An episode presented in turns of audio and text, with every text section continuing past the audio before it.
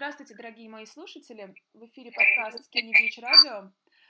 И сегодня у меня в гостях блогер, писатель Лена Сахарова. Лена, привет! Привет, привет, рада быть на связи. Про что будем говорить? А, я знаю, что помимо того, что помимо писательства и блогерства, а, текстов, ты занимаешься не так давно серфингом. И сегодня я бы хотела с тобой поговорить именно об этом, потому что серфинг это интересная тема. А, хотела бы с тобой ее сегодня обсудить и погрузиться в это. А, скажи, ты сегодня уже серфила, уже ловила ли волны? Э, у меня еще утро, у меня 11 дня, и с утра я делала английский, и немного работала, так что кататься я сегодня пойду только в 4 вечера, потому что будет прилив, и на приливе здесь хорошо работает спот. А ты вообще каждый день серфишь?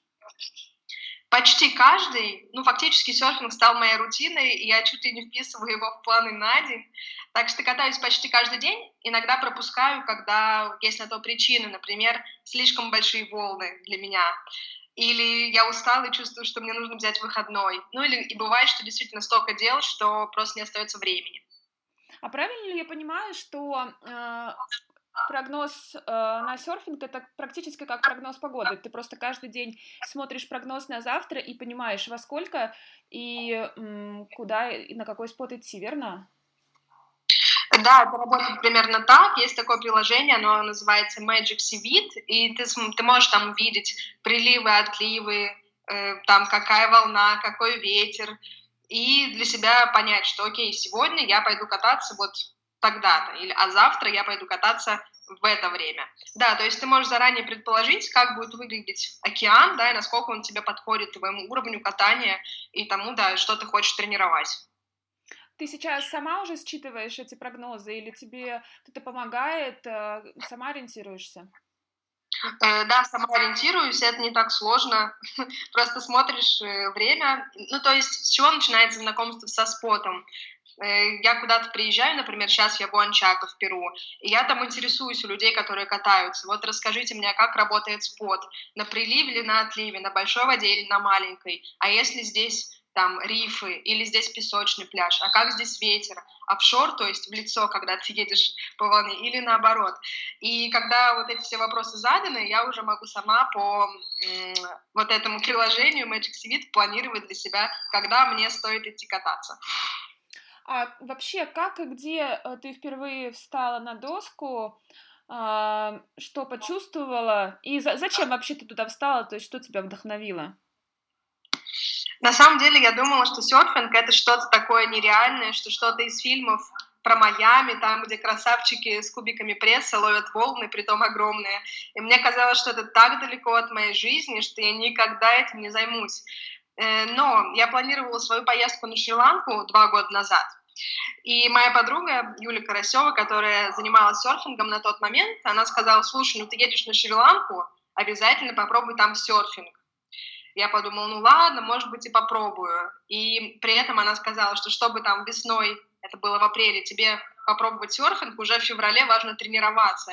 И мы вместе записались в секту Хард, до этого я была просто в секте Москвы, мы записались в секту Хард, чтобы прям э, подготовить себя физически, и это мне во многом помогло. Оказавшись на Шри-Ланке, я поняла, что я намного сильнее, намного выносливее других девчонок, и когда они через полчаса купания в океане с доской уже такие, нет, мы устали, мы пойдем на берег, я полна сил, я могу еще два часа тренироваться, и поэтому прогресс был для меня быстрым, и я сразу почувствовала, что это вау, это классно, у меня есть на это силы, есть на это время, мне нравится, дух захватывает. То есть получается, что встреча с серфингом была такой немножко случайной и совершенно мной не запланированной. Однако произошла любовь, как я понимаю. Э, да, ну как любовь? Мы в сложных отношениях, иногда это любовь, иногда это обиды, иногда ссоры, иногда кажется, что нет, вообще зачем все это надо. Сейчас мы снова в стадии любовь. Ой, это, это очень круто. А начинались э, отношения традиционно, да, э, с маленьких волнишек э, пена, правильно? И да. потом... Угу. Да, не, не буду забегать вперед. Расскажи, пожалуйста, как проходил вообще процесс обучения, когда ты поймала свою первую яркую волну, прокатилась по, а, по, по стенке, да, или как это правильно называется, могу, могу ошибаться. Вот, поделись. Ой, сколько вопросов сразу. Ну, что касается первых занятий, да, это было на Шри-Ланке, и это не была какая-то серф-школа. Э, на Шри-Ланке я была с проектом «Смена Station», это когда люди, работающие удаленно, вместе собираются, друг друга развлекают. В том числе один мальчик э, хорошо серфил, он сказал, ребята, сегодня я всех научу кататься. И он нам показал теорию, как там грести, как преодолевать волны, как вставать. Мы потренировались э, на полу в доме и пошли, взяли доски э, в аренду и пошли уже работать. Э, ну, пошли в океан, чтобы ловить свои первые волны. Конечно, они были вот эти вот белая пена, и в первый же день я подумала, вау, как классно, я словила свою первую волну подумала, все, я серфер. Тогда я не знала, что я в таком начале пути, и что до того, как я буду более-менее нормально кататься, пройдет полгода, а может и год. И до сих пор учусь, и когда прямо сейчас, например, у меня есть друзья австралийцы, да, и мы с ними вот ездили позавчера в Чикаму, и там я поняла, что, боже мой, я опять в начале какого-то пути, потому что они катаются в сто раз круче меня, и уйдут годы, чтобы я хотя бы хоть как-то примерно каталась более-менее как они. Так что серфинг — это такое дело, что ты... Я не знаю, когда должен наступить тот момент, когда ты можешь сказать, все, я серфер. это бесконечность. А, судя по твоим э, соцсетям, ты а, много времени проводишь в путешествиях. У тебя как-то поменялся образ жизни как раз из-за серфинга, из-за опыта на Шри-Ланке? А, или так было все время? Потому что создается впечатление, что серфинг сейчас главная цель твоих путешествий. Так ли это? Так, действительно, после Шри-Ланки серфинг меня так увлек, что я подумала, что я стала думать, как так поменять жизнь, чтобы быть все время у океана, чтобы не ездить э, в отпуск заниматься серфингом там три недели в году, потому что это серфингом не работает. Мышцы все забываются, все забывается, и ты снова на своей белой пене пытаешься ловить волны. То есть серфинг, он требует постоянных тренировок, нельзя раз в полгода кататься на Бали и считать себя серфером, это не работает. Вот, я стала думать, как бы так сделать, чтобы жить у океана. И с этого вопроса начались все мои дальнейшие перемены, а именно там я уволилась, поехала на Бали, Э, стала писать тексты на фрилансе, потом придумала писательский курс, и после года на Бали поняла, что я хочу еще куда-нибудь поехать, и так вот я проехала от Мексики до Панамы, два месяца была в Эквадоре, сейчас я в Перу. И как я выбираю те места, куда ехать, мой главный вопрос, а какие там волны, и второй вопрос, а какой там интернет. И на стыке Wi-Fi и волн э, я ищу как раз, эм, где бы остановиться и где пожить. Так что, да, получается, что серфинг задает направление, да, моих путешествий. Но в то же время, например, я сейчас рядом с Мачу-Пикчу, да, это там в 10 часах на автобусе. И, конечно же, я хочу на Мачу-Пикчу, хотя там нет волн. Так что тут все так сложно. А ты сейчас серфишь уже интуитивно и развиваешь то, чему ты научилась в самом-самом начале пути, или ты э, знакомишься с какими-то серф-школами, с серф-инструкторами, и они тебе помогают развиваться дальше. Как это выглядит? Um, как это выглядит? Ну, когда чувствую, что я катаюсь примерно одинаково и делаю одни и те же вещи, в том числе одни и те же ошибки и одни и те же успехи, я понимаю, что я как бы стою на месте и хочется чего-то нового. Тогда чудесным образом находятся нужные инструкторы, которые помогают мне работать с волнами дальше и делать успехи, да, делать что-то новое. Например, в Эквадоре э, моим инструктором был регби, который был похож просто на какого-то, не знаю, армейского глав- главнокомандующего, который командовал там, если я говорю греби, ты гребешь. Если я говорю, там, не знаю, идем в океан, идем в океан и так далее. Тебе и осталось только слушаться. А, что? Тебе оставалось только слушаться. Да, мне оставалось только слушаться, и для меня это так круто сработало, потому что если бы без него какие-то волны мне казались большими, слишком резкими, я бы сто пудов не стала их брать, он мне говорил, греби, типа падал, и я гребла, и я их э, брала, и я приезжала. Без него я бы точно на это не решилась, без него я бы напугалась и подумала, нет-нет-нет, сегодня я вообще никуда не пойду кататься, потому что для меня это слишком. Но он сказал, да, you can, you're not a beginner anymore, ну, то есть ты больше не начинающий, и хватит уже кататься на, на там, полуметровых волнах, мы идем дальше, если ты хочешь развиваться, тебе нужно делать что-то новое, поэтому ты теперь не боишься, ты теперь катаешься, когда я тебе говорю кататься, ну и так далее. То есть вот эти две недели с ним были для меня такими трансформационными, как сегодня принято говорить, в том плане, что то, что мне раньше казалось невозможным, оказалось возможным. То, что я думала, я не могу, оказалось, я могу. Эм, и вот эта идея, она на самом деле помогает не только серфингом, она помогает и в жизни, да, если ты преодолеваешь что-то в спорте, потом и с жизненными другими целями ты думаешь, ну, может быть, я и это могу. Поэтому серфинг — это для меня не просто про спорт, это не только про физику и волны, это вообще про то, что в жизни, да, я могу больше, чем мне кажется. Это как раз был один из моих следующих вопросов, можно как раз к нему перепрыгнуть. Влияет, влияет ли э, занятие серфингом на твой характер, э, на отношение к жизни, к разным ситуациям, в частности, к работе, взаимоотношения с людьми, взаимоотношения с самой собой?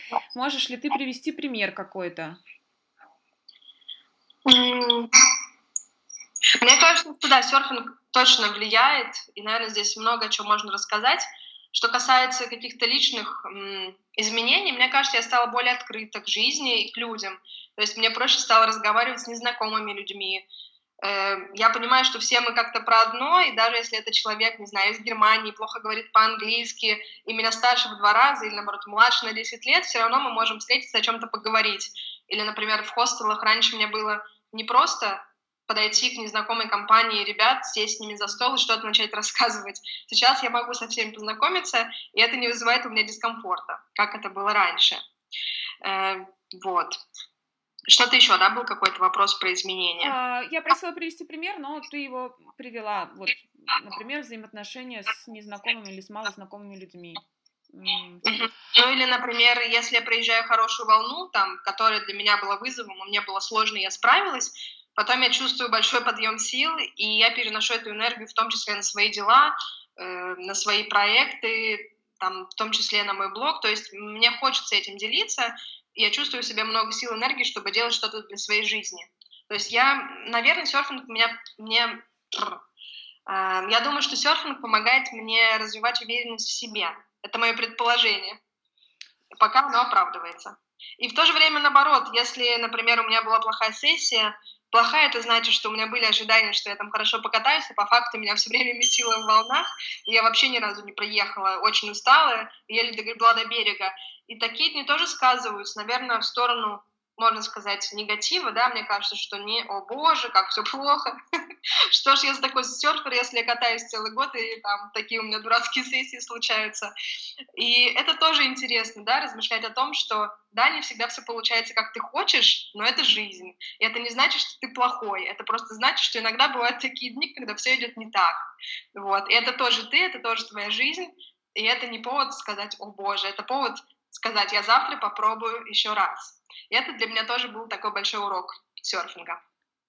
А если вернуться именно к серф-истории, ты помнишь, допустим, три своих самых жирных, самых э, крутых волны, которые ты поймала? Например, первую зеленую, например, и какие-то еще. Или они тебе запомнились э, по каким-то другим причинам? И где это было, если ты их сможешь вспомнить и назвать?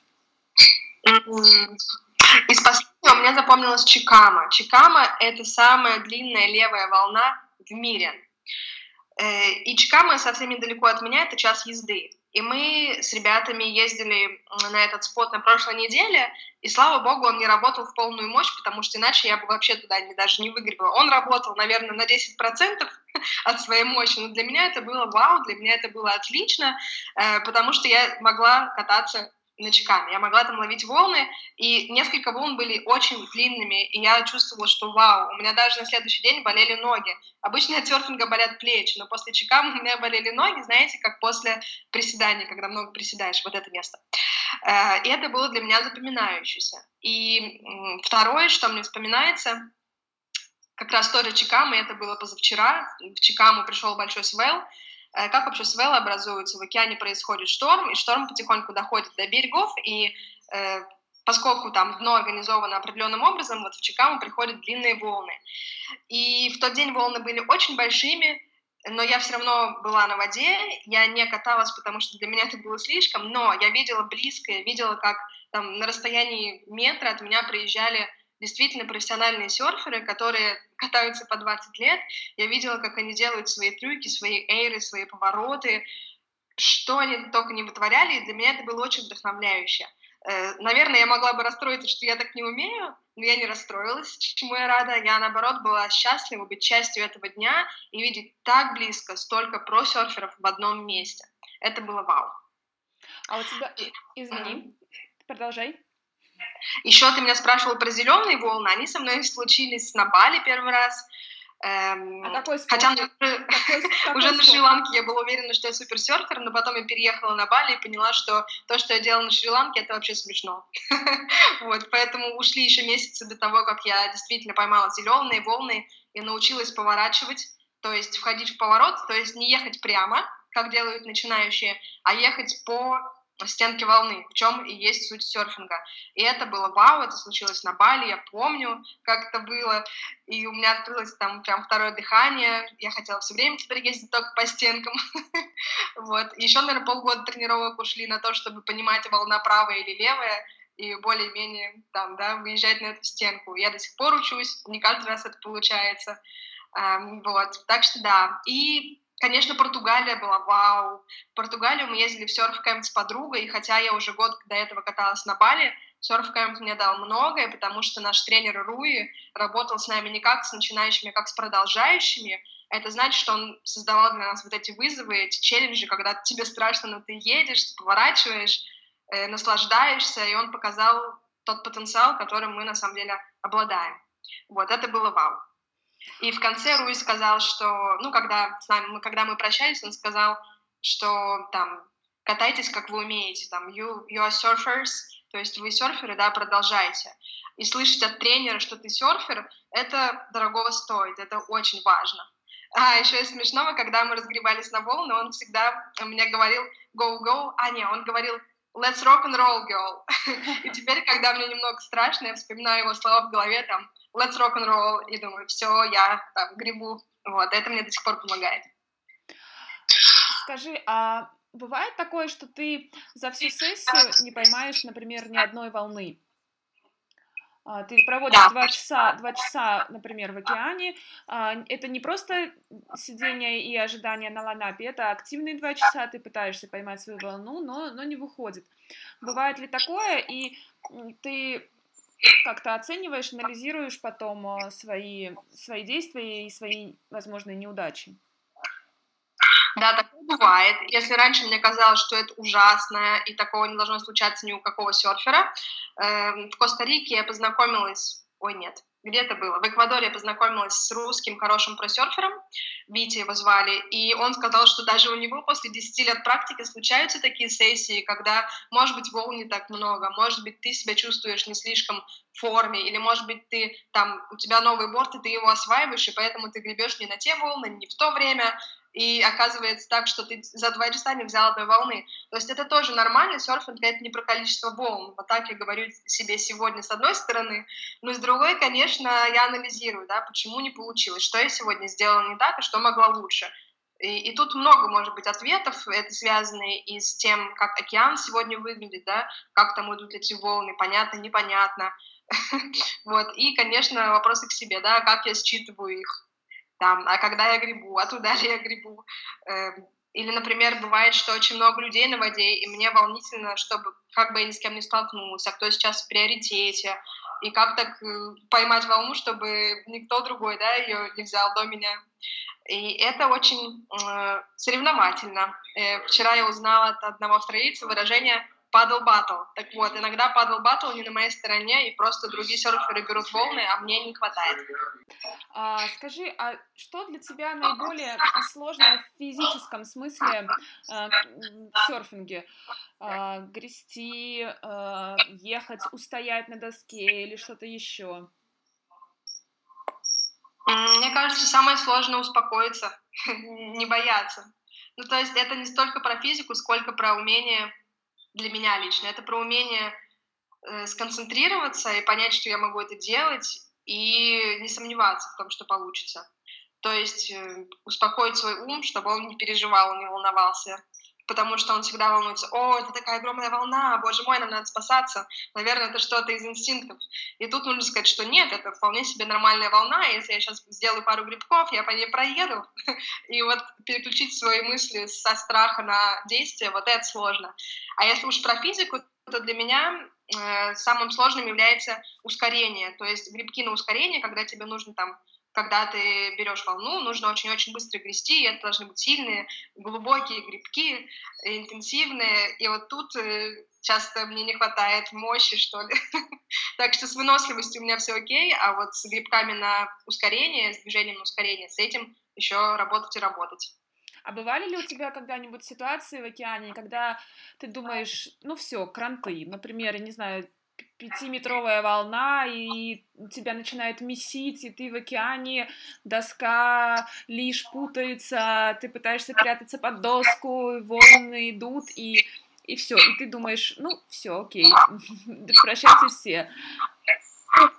Да, бывало. Я вообще такой очень осторожный серфер, как ты, наверное, уже заметила. То есть я реально заранее оцениваю, куда идти, куда не идти, но много раз ошибалась на этом пути. Как-то с берега на Бали дело было в Чингу, волны выглядели, ну, окей, нормальные такие волны, классные. Казалось с берега, что они медленные, что они не такие огромные. И я погребла на лайнап. Я, конечно, удивилась, что как-то мало там людей, обычно там человек 40, а тут человека 3, думаю, ну, сейчас я буду четвертый, какая удача. Но уже когда я догребла до лайнапа, я поняла, что там какие-то сеты заходят по 3 метра. 3 метра для меня слишком. И все время я была не в том месте, меня месило. И я потом еле выбралась на берег, уже какой там волны, лишь бы до берега догрести, чтобы тебя не смыло еще раз.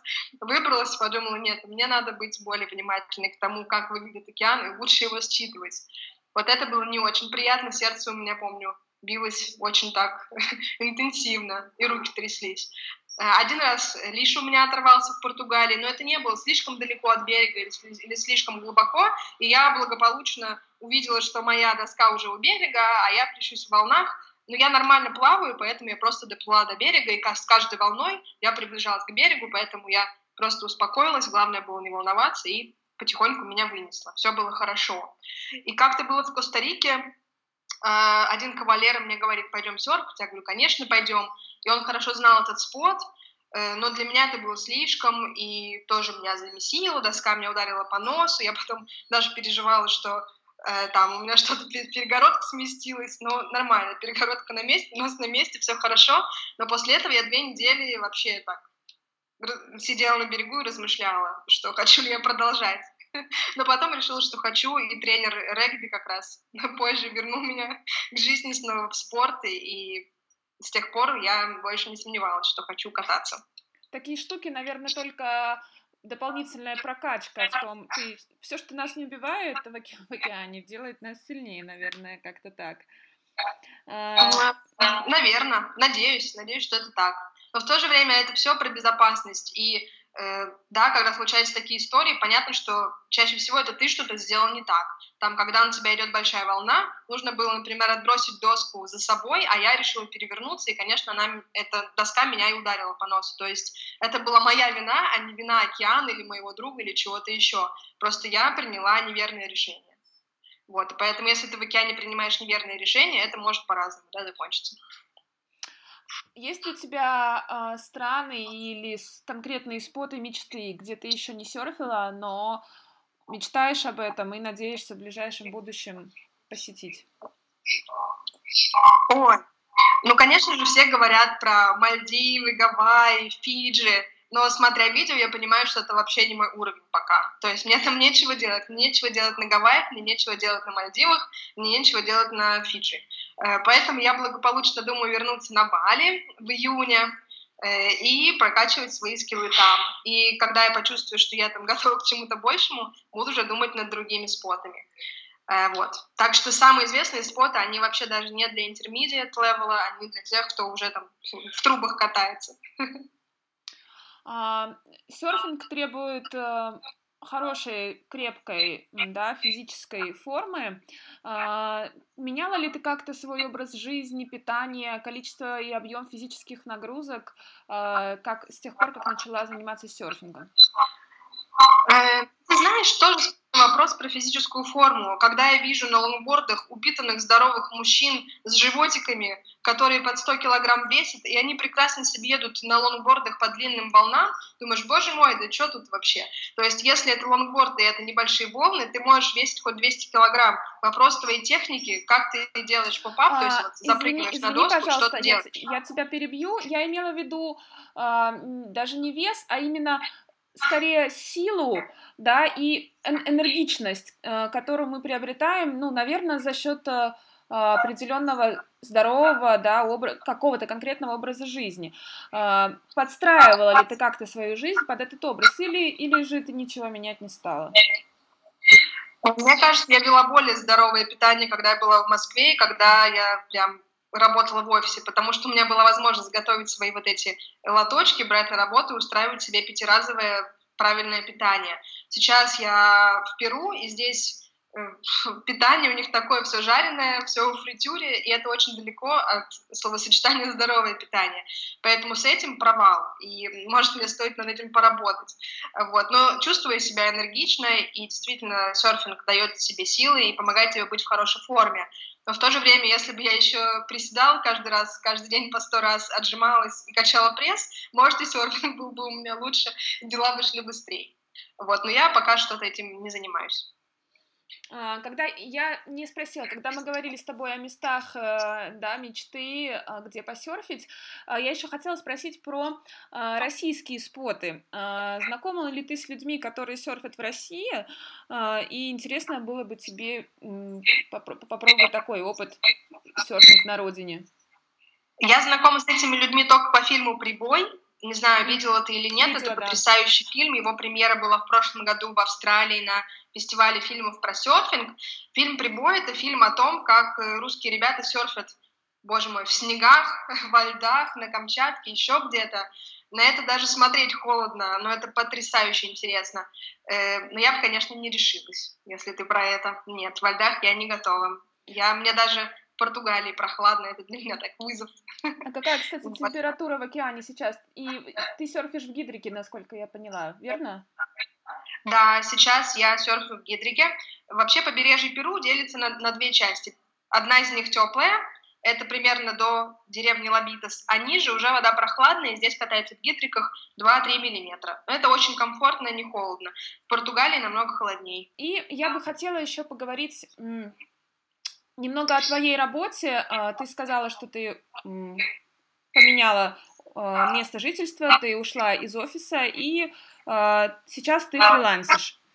Расскажи, пожалуйста, чуть более подробно о своих проектах, какой, какие из них основные, и что это за проекты, как ты их развиваешь. Но мой ключевой скилл, да, то, что я хорошо умею, это тексты, поскольку я 10 лет провела в журналистике и 3 года в пиаре э, на стороне клиента. И поэтому тексты — мой ключевое умение. Э, так что я пишу на заказ тексты, я пишу для СМИ тексты. Но то, что сейчас меня вдохновляет больше всего, это мой курс по текстам, который я придумала вот на Бали полтора года назад.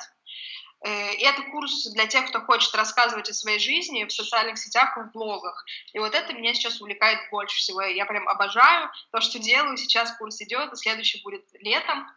Э, вот это то, что меня вдохновляет, заряжает. Ну и параллельно ты продолжаешь работать э, с клиентскими заказами как, как фрилансер, правильно я понимаю? Я продолжаю, но сейчас э, больше, больше времени я посвящаю курсу, а клиентские заказы беру только если у меня есть на это там, возможность, в смысле, есть на это время и силы. Вот, курс для меня на данный момент в приоритете, плюс довольно много сил уходит на блог, я веду Инстаграм, его читает там 50 тысяч человек, еще у меня есть сайт, это еще 200 тысяч в месяц. Стараюсь и то, и это обновлять почаще, плюс еще Сахаров бюро, мой такой кружок в Инстаграме, где я каждый месяц предлагаю людям э, темы, на которые можно писать посты, и в конце месяца подвожу итоги и награждаю две лучшие истории там, подарками. Это тоже требует времени. Еще я завела рубрику Girl Power и беру маленькие интервью с женщинами, которые меня вдохновляют. И это требует времени. А еще я увлеклась фотографией и хочу пройти курсы по стрит-фото. Так что и это тоже мне нравится. Так что не так-то много времени остается на то, чтобы писать тексты на заказ. скажем так. А, ты сейчас упомянула про а, рубрику Girl Power, про интервью с женщинами, которые тебя вдохновляют. Скажи, а в серфинге вообще много девчонок э, или, или нет? Или вообще нет такого очевидного деления на мальчишек и девчонок? Для меня лично есть такое деление. И если я прихожу на спот и вижу, что там ни одной девочки, и там все мальчики на коротких шортбордах, для меня это такой сигнальчик, что, может быть, это не мой level. вот, но это я так скорее шучу. Но глобально, например, в Перу э, из местных девочек никто не катается. Катаются только мальчики местные и плюс там иностранцы уже и мальчики, и девочки. Э, на Бали тоже среди местных девочек мало кто катается. Там Флора Кристин, единственная девочка такая знаменитая, она лонгбордер. Вот, то есть получается так, что спорт, э, что серфинг все еще мужской спорт, но это потихоньку меняется. Э, я вот недавно видела семью, там папа учил девчонок двух кататься, дочек своих, и это круто, поскольку мне кажется, что серфинг, он не мужской, там есть, будет, найдется место и девушкам, и, и женщинам, и мужчинам, поэтому мы там должны быть на равных правах. Лена, можешь ли ты назвать три самых главных решения в твоей жизни? Вау. Увольнение из офиса, переезд на Бали и то, что я закончила журфак. Это было отличным решением. А есть ли какие-то вещи, о которых ты сожалеешь и которые ты поменяла бы, будь, будь у тебя, пошла бы другим путем, будь у тебя такая возможность повернуть время вспять? Я бы не стала стричься под каре. Мне нравились мои длинные волосы. Ну, ниже наверное, по лопатке, да, чуть ниже лопаток. Но, опять же, из-за солнца на Бали они сильно выгорели, и парикмахер предложил подстричь покороче, потому что иначе такие безжизненные кончики, и вроде бы как никому от них хорошо не было. Хотя мне на самом деле было. А если про что-то глобальное, что я бы хотела поменять и сделала бы иначе, мне в голову так сразу ничего не приходит, я глобально рада всему, что произошло, и у меня нет каких-то там сожалений о чем-то конкретном, которые не дают мне жить. Нет, все, все хорошо. Я рада всем решениям, которые были приняты. А, а как ты думаешь, в чем твоя суперсила? А, ну, мне бы хотелось верить, что она в том, чтобы рассказывать другим женщинам, что они могут больше, что они могут жить смелее и что все получится. А слабость? Слабость. Ну, я могла бы есть меньше конфет, шоколада и булочек. И можешь ли ты э, назвать трех э, самых главных учителей твоей жизни и рассказать, почему и чему они тебя научили? Угу. Ну, во-первых, это моя мама, которая научила меня во-первых, верить в себя, потому что она меня все время поддерживала, чем бы я ни занималась. Например, хотела я шить, она меня научила шить. Хотела я там заниматься серфингом, она, она меня тоже поддержала. Захотела я переехать там на Бали, про который она ничего не знала. И она сказала, да, окей, если ты хочешь, я рада. И это было с самого детства, она была все время за меня, чего бы я ни придумала. Начиная там от того, не знаю, там, как э, скакать в классике, да, она мне там показала, и заканчивая да всем чем угодно. То есть родители были всегда на моей стороне. Эм, кто еще меня научил и чему? Моя учительница литературы в школе. Э, я очень рада, что она мне сказала, что мне важно писать и что у меня хорошо получается. Ее поддержка мне была важна, и до сих пор вспоминаю ее слова, и до сих пор мне кажется, что вот ее поддержка помогла мне найти себя в профессии, что уже в школе я знала, что текст — это то, чем я хочу заниматься, чем могу заниматься, и то, что у меня получается. Несмотря на то, что у меня, например, э, в... у меня всегда были четверки по русскому языку, но учительница мне сказала, что очень много людей, которые могут там быть корректорами, которые на пятерке знают запятые, на пятерке знают жиши, но мало людей, которые могут да, писать смыслы, стать писателями. И что даже если я знаю не все правила, все равно важно писать, а корректоры, они всегда найдутся. Вот, такая у меня была мудрая учительница русского литературы. И третий человек, который меня научил, наверное, вот мой тренер регби, с которым мы были в Эквадоре, э, чему он меня научил? Тому, что всегда нужно знать, да, зачем ты что-то делаешь, что серфинг это не просто серфинг, это твой план тренировок, да, чему ты, чего ты хочешь добиться через месяц, чего ты хочешь добиться через два месяца, как ты хочешь кататься через год, и все это помогает тебе выстраивать свои маленькие шаги каждый день и выходить на тренировки. Даже в плохую погоду, даже когда нет настроения или хочется там поспать, все равно это повод взять доску, э, взять гидрик и пойти там заплыть в океан и посмотреть, что будет, да, пару волнишек взять. Э, это тоже, мне кажется, важно. А, и под занавес э, интервью а, попрошу тебя озвучить твою философию в трех словах.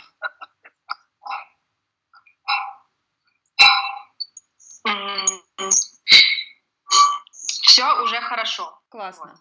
Вот. Это я к тому, что часто говорят, что все будет хорошо или вот что-то такое. Мне кажется, что важно, важно знать, что все уже хорошо. А, Лена, спасибо тебе большое за интервью. А, дорогие слушатели, сегодня поговорили с Леной Сахаровой, говорили о серфинге, немножко о философии, об учителях, о важных решениях в жизни, об опыте, который мы извлекаем а, из того, что с нами происходит каждый день и даже, и даже чаще. Лен, спасибо тебе огромное. Желаю тебе Э, классных свелов, классных сессий, э, успеха и только вперед. Спасибо. Спасибо большое. Дорогие слушатели, пока-пока. С вами был подкаст Skinny Beach Radio. Услышимся.